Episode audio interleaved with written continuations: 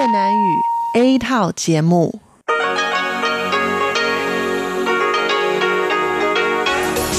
Đây là Đài Phát thanh Quốc tế Đài Loan RTI.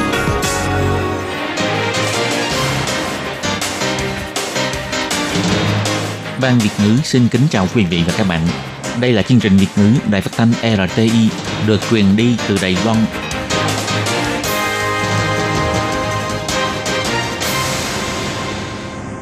Các bạn thân mến, Hải Ly xin chào các bạn. Hôm nay Chủ nhật, ngày 22 tháng 12 năm 2019, tức ngày 27 tháng 11 âm lịch năm kỷ hợi. Sau đây, mời các bạn đón nghe chương trình phát thanh tiếng Việt của Đài Phát thanh Quốc tế Đài Loan RTI với các nội dung như sau. Mở đầu là phần điểm tin quan trọng trong tuần, tiếp theo là các chuyên mục Chuyện vãn đó đây, góc giáo dục, và sau cùng khép lại bằng chuyên mục nhịp cầu giao lưu. Các bạn thân mến, và bây giờ mời các bạn đến với nội dung tóm lược của phần điểm tin quan trọng trong tuần. Quay video clip với Tổng thống bị phía Trung Quốc chèn ép, theo Porter King bày tỏ, thà bị tổn thất chứ không chịu cúi đầu. Tăng cường hợp tác kinh tế và thương mại giữa Đài Loan, Paraguay. Quỹ Hoa San mời Bộ trưởng Tài chính nấu món ăn Tết kêu gọi xã hội quan tâm người già neo đơn. Sở Quản lý Thực phẩm và Dược phẩm ra lệnh cho các hãng dược thu hồi thuốc Tritest và trình bản báo cáo. Thượng viện Mỹ thông qua đạo luật ủy quyền quốc phòng theo Bộ Ngoại giao sâu sắc hóa quan hệ Đài Mỹ. Tetra thành lập trung tâm giao lưu thương mại Đài Mỹ, mở trung tâm trưng bày sản phẩm tại Mỹ vào năm 2020 các bạn thân mến, và bây giờ Hải Ly xin mời các bạn đến với nội dung chi tiết của phần điểm tin quan trọng trong tuần. Vừa qua, Tổng thống Thái Anh Văn đến Cao Hùng tham quan ngành công nghiệp truyền thông mới và hợp tác thực hiện clip video với giám đốc tiếp thị của công ty truyền thông Du Giang và cũng là một YouTuber nổi tiếng Porter King. Sau hai ngày ra mắt, clip video này đã lập kỷ lục số lượng người xem. Tối ngày 15 tháng 12, Porter King đăng bài trên Facebook cho hay anh nhận được tin nhắn từ một đối tác truyền thông mới của Trung Quốc yêu cầu trong clip video không được xuất hiện hai chữ Tổng thống và yêu cầu anh lập tức xóa bỏ các nội dung liên quan, đồng thời có hơn một triệu tài khoản mật khẩu Weibo của fan hâm mộ anh đã bị sửa đổi, khiến cho anh không có đăng nhập được. Porter King cho hay, nếu chúng tôi không được xưng hô nguyên thủ của nước mình là tổng thống, thì chúng tôi cũng sẽ không hợp tác với phía Trung Quốc nữa, không kiếm được tiền cũng không sao. Sáng ngày 16 tháng 12, lúc trả lời phỏng vấn, Tổng thống Thái Anh Văn bày tỏ nơi tiếc đối với việc này. Bà cho hay Nguyên nhân gây ra vụ việc này là bà đến Cao Hùng tìm hiểu tình hình phát triển của công ty truyền thông mới tại Cao Hùng và cũng tìm hiểu công việc sáng tạo hình ảnh của giới trẻ. Nay xảy ra việc như vậy, xã hội Đài Loan thật khó chấp nhận. Nếu không thể tự do sáng tác hoặc là xưng hô Tổng thống Đài Loan, thì điều này đã đi ngược lại với các giá trị chung đang được trân trọng tại Đài Loan.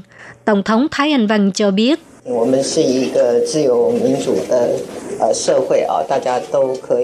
Đài Loan là một xã hội tự do dân chủ, tất cả mọi người đều có thể tự do sáng tác và việc xưng hô tổng thống Đài Loan cũng là một việc rất tự nhiên và cũng rất bình thường. Nếu ngay cả tổng thống Đài Loan cũng không thể trò chuyện trên clip video thì tôi cảm thấy điều này đã đi ngược lại với các giá trị chung mà chúng ta đang trân trọng và cũng đã vi phạm giá trị tự do dân chủ của chúng ta. Paraguay là nước đồng minh duy nhất của Đài Loan ở Nam Mỹ. Vừa qua, nguyên thủ của Mỹ và Paraguay cùng đưa ra bản tuyên bố chung, trong đó bao gồm Mỹ dự định dùng công ty tài chính phát triển quốc tế vay vốn cho thành phố Asunción, thủ đô của Paraguay, xây dựng trung tâm y tế, đồng thời dự định hợp tác với Đài Loan để cung cấp hỗ trợ kỹ thuật. Đối với việc này, Bộ Ngoại giao Đài Loan bày tỏ hoan nghênh và ủng hộ. Ngày 16 tháng 12, Bộ Ngoại giao cho hay Đài Loan và Mỹ cùng hỗ trợ nước đồng minh nâng cao chất lượng phục vụ y tế, cải thiện phúc lợi của Paraguay.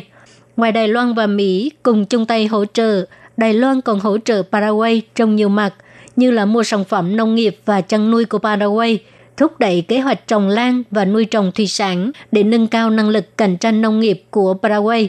Được biết, hiện nay đã có doanh nghiệp Đài Loan quyết định đến Paraguay để thực hiện các kế hoạch liên quan đến xe điện.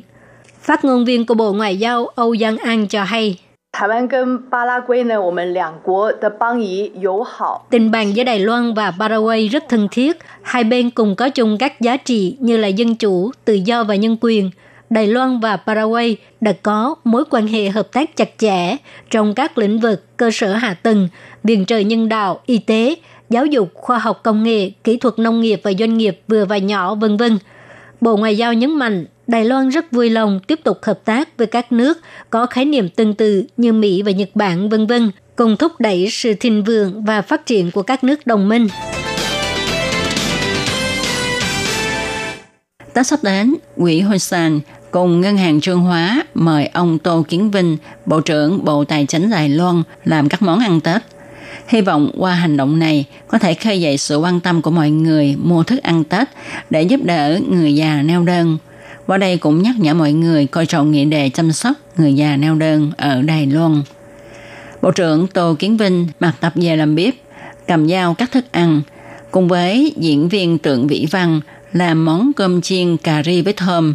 Hoạt động nấu ăn này được quỹ Hosan tổ chức với mục đích hy vọng người cao tuổi đến tham dự tận hưởng được không khí náo nhiệt. Mặt khác, kêu gọi mọi người mua thức ăn ngày Tết để giúp đỡ người cao tuổi neo đơn. Bà Lý Tú Quyên, Phó Bí thư quỹ Hosan cho biết, 17 năm trước, khi bà cùng đồng nghiệp đi thăm một người cao tuổi đi lại không tiện. Nhưng trước khi bước vào nhà, vị lão niên này mời đoàn mua bánh để ông có tiền ăn Tết. Và câu chuyện này đã gợi ý cho quỹ Hosan thực hiện hạng mục phục vụ thực phẩm Tết. Bà Lý Tú Quyên cho biết, hiện nay quỹ Hussein có 389 điểm phục vụ trên toàn Đài Loan, cung cấp phục vụ cho người cao tuổi bất cứ lúc nào – Bà hy vọng xã hội tiếp sức để quỹ có thể đạt đến mục tiêu 550 điểm phục vụ trên toàn Đài Loan về nhu cầu chăm sóc người cao tuổi ngày càng nhiều. Quỹ Hussein cho biết, phục vụ món ăn Tết không chỉ để cho người cao tuổi no ấm, mà càng muốn thông qua việc thăm hỏi để quan tâm đến sức khỏe của họ. Do đó, quỹ cũng hy vọng cộng đồng xã hội, ngoài việc quyên tặng lòng thương yêu, mà cũng nên coi trọng nghị đề người già neo đơn. Thuốc điều trị bệnh tim t 100mg do hãng dược phẩm Sanofi sản xuất có những chấm đen, nghi ngờ thuốc bị ô nhiễm. Ngày 16 tháng 12, hãng dược phẩm Sanofi đã khẩn cấp thu hồi lô thuốc có mã số U322. Tuy nhiên, vẫn còn 1 triệu 300 ngàn viên thuốc cùng lô hàng này đã được bán hết vào tháng 9 Đối với vụ việc này, Sở Quản lý Thực phẩm và Dược phẩm thuộc Bộ Y tế và Phúc lợi Đài Loan cho biết, ngoài việc yêu cầu hãng dược phẩm Sanofi tiến hành điều tra ra, cũng yêu cầu họ phải hoàn thành việc thu hồi hết lô thuốc có vấn đề này trước ngày 9 tháng 1 năm 2020 và tiếp tục công tác dự phòng. Sở Quản lý Thực phẩm và Dược phẩm Đài Loan cho biết vào sáng nay, căn cứ theo điều tra sơ bộ của hãng dược phẩm Sanofi, đốm đen trên viên thuốc có khả năng là huyết dịch đã khô của con người. Có thể là do bao tay của nhân viên tác nghiệp bị rách rồi tiếp xúc với viên thuốc. Sở Quản lý Thực phẩm và Dược phẩm đã yêu cầu hãng dược làm rõ nguyên nhân và kiểm tra xem các lô thuốc khác có bị tình trạng này hay không. Sở Quản lý Thực phẩm và Dược phẩm Đài Loan nhắc nhở, loại thuốc này dùng để điều trị suy tim sau cao huyết áp, nhồi máu cơ tim. Người bệnh phải uống định kỳ để khống chế bệnh tình – Do đó, mọi người không nên tự ý ngưng thuốc. Nếu như dân chúng có nghi vấn thì nên nhanh chóng tìm đến bác sĩ để được tư vấn.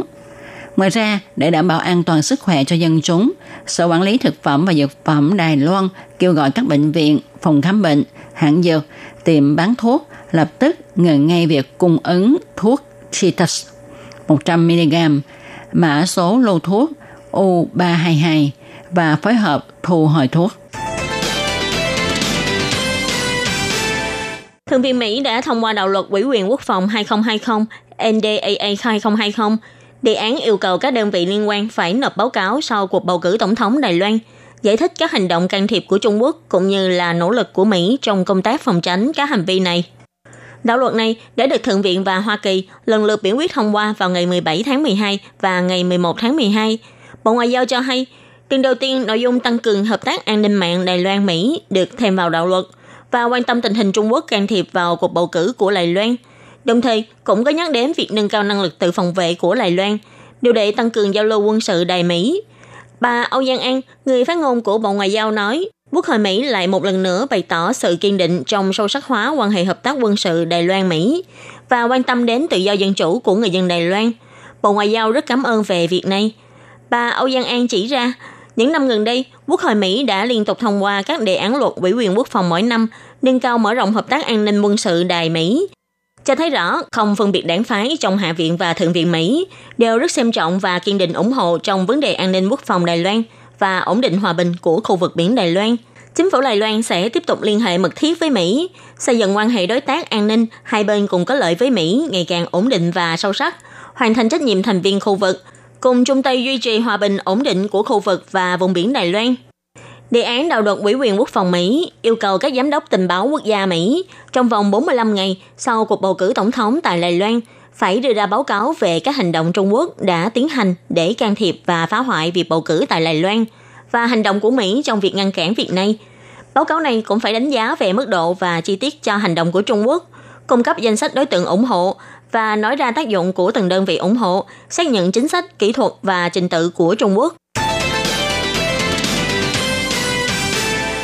Vào ngày 18 tháng 12, Hiệp hội Phát triển Thương mại Đối ngoại Đài Loan, còn gọi tắt là Thay Tra vừa thành lập Trung tâm Giao lưu Thương mại Đài Mỹ, kết nối chuỗi các cơ quan liên quan của Đài Loan và Mỹ, cung cấp các phục vụ như điều phối, tư vấn, nghiên cứu phân tích, môi giới giao lưu vân vân cho các ngành nghề hai nước. Hiệp hội Thay Tra cho rằng chuỗi quan hệ hợp tác tương tác cho thương mại Đài Mỹ cần phải nâng cấp lên thành quan hệ đối tác toàn diện. Còn thành lập trung tâm giao lưu thương mại Đài Mỹ là một cách làm gần như là quầy tiếp nhận đơn nhất, kết nối giữa chính quyền Đài Loan và Hiệp hội Mỹ tại Đài Loan, văn phòng chính phủ của các bang tại Mỹ, Hiệp hội Thương mại Mỹ tại Đài Bắc vân vân, cung cấp dịch vụ đa dạng cho doanh nghiệp hai nước.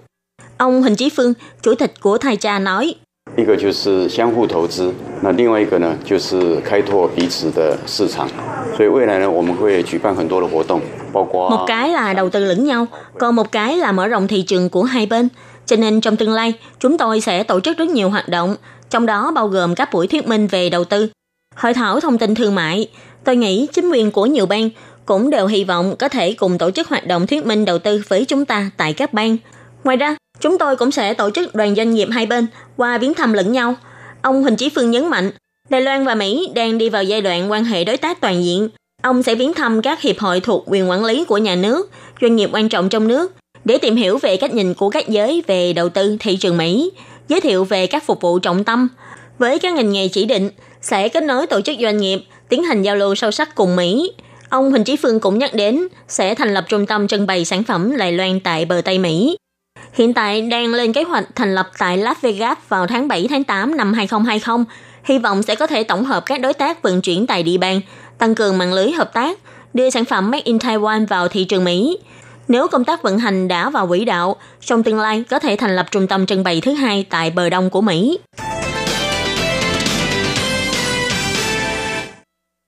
Các bạn thân mến, vừa rồi các bạn vừa theo dõi nội dung phần điểm tin quan trọng trong tuần do Hải Ly, Lệ Phương, Tú Kim và Khiết Nhi cùng thực hiện.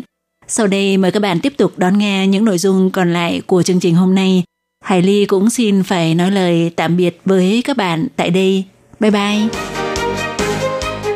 Xin chào quý vị và các bạn thính giả thân mến. Chương trình phát thanh tiếng Việt của Đài Phát thanh Quốc tế Đài Loan RTI được truyền thanh 3 buổi tại Việt Nam, mỗi buổi phát 1 tiếng đồng hồ. Buổi phát chính vào lúc 6 giờ đến 7 giờ tối hàng ngày giờ Việt Nam qua tần số SW 9425 kHz với sóng dài 31 m.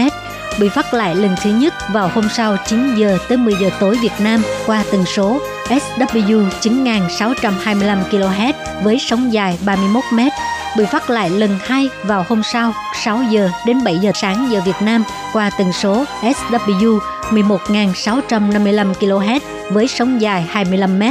Ngoài ra, tại Giang Nghĩa, Vân Lâm và Đài Nam có thể đón nghe chương trình phát thanh tiếng Việt qua tần số AM 1422 kHz vào lúc 7 giờ tới 8 giờ tối mỗi thứ ba hàng tuần và đón nghe chương trình giờ phát lại vào lúc 10 giờ tới 11 giờ sáng giờ Đài Loan qua tần số AM 1422 kHz. Và sau đây, xin mời các bạn tiếp tục đón nghe nội dung